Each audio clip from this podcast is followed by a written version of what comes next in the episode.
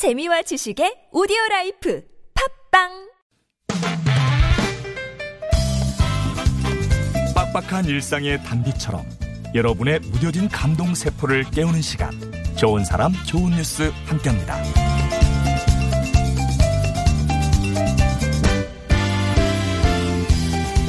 저는 10대 1의 경쟁을 뚫고 들어온 행운아예요.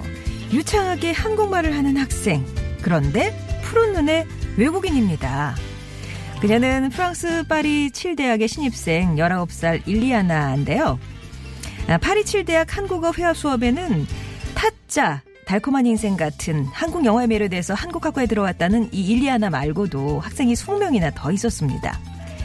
프랑스의 한국학과가 설치된 곳은 파리에 두 곳, 또 지방에 두 곳, 모두 네 곳이라고 하는데요. 최근에 고3들의 대학 지원 마감 결과 파리 7대학은 1,412명, 국립동양어대학에는 1,360명이 몰렸다고 합니다. 두 대학 관계자들은 2016년 이전까지 지원자가 800명에 못 미쳤다는 것을 감안하면 최근에 한국학과 인기는 놀라울 정도라고 입을 모았죠. 한국학과에 대한 열기가 뜨거워지자 프랑스 교육부는 오는 9월부터 엑상 프랑방스 대와 보르도 대학에 한국학과를 신설한다고 합니다. 한류가 밝힌 관심의 불길이 꺼지지 않도록 우리 문화를 지키고 가꾸는 일도 게을리해서는 안 되겠다는 생각이 드네요.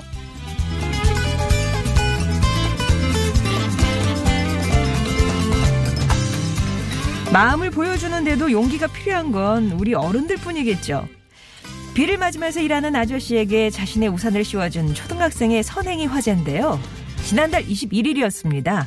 경남 창원시 진해구의 한 육교에서요. 이 지역 이동 자율 방제 단원들이 호우주의보 속에 시설물 정비 활동을 벌이고 있었어요.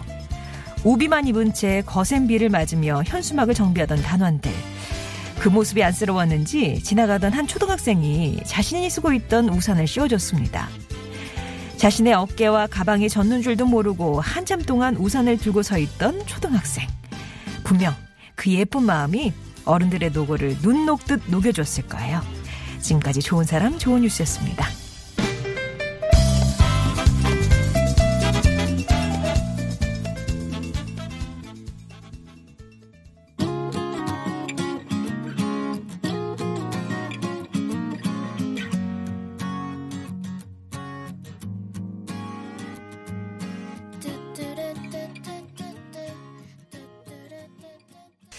좋은 사람 좋은 뉴스 뒤에 들으신 노래는 박학기의 비타민이었습니다. 아, 프랑스에 한국 학과가 그렇게 요즘 인기를 끌고 있대요. 반갑죠. 사실은 뭐 그 전까지 언제 제가 정확하게 연도는 모르겠지만 그 전까지는 일본어 학과에 이게 하나의 이제 그 가지로 나와 있어서 배울 수 있었던 게 한국어였는데 아예 그냥 단독으로 몇 해 전에 이제 세워졌고 점점 인기 그 근반 근간에는 한류가 있었던 거죠. 어, 소개해드렸던 일리아나처럼 어, 한국 영화에 빠진 사람도 있고 케이팝 그리고 한국 음식에 빠진 사람들도 있었고요. 학생들 만나보면 다양한 얘기가 있었는데 나중에 한국에 와서 살면서 프랑스어 가르치면서 이렇게 이제 살고 싶다 하는 그런 학생들도 있었어요.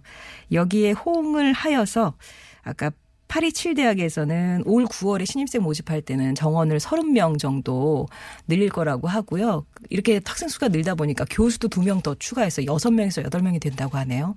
계신 교수님 말씀으로는 격세지감이다. 이런 표현도 하시던데 이런 인기를 어, 이어나가기 위해서는 또 우리가 우리 문화를 지키고 가꾸는 일도 게을리해서는 안 될 것 같습니다.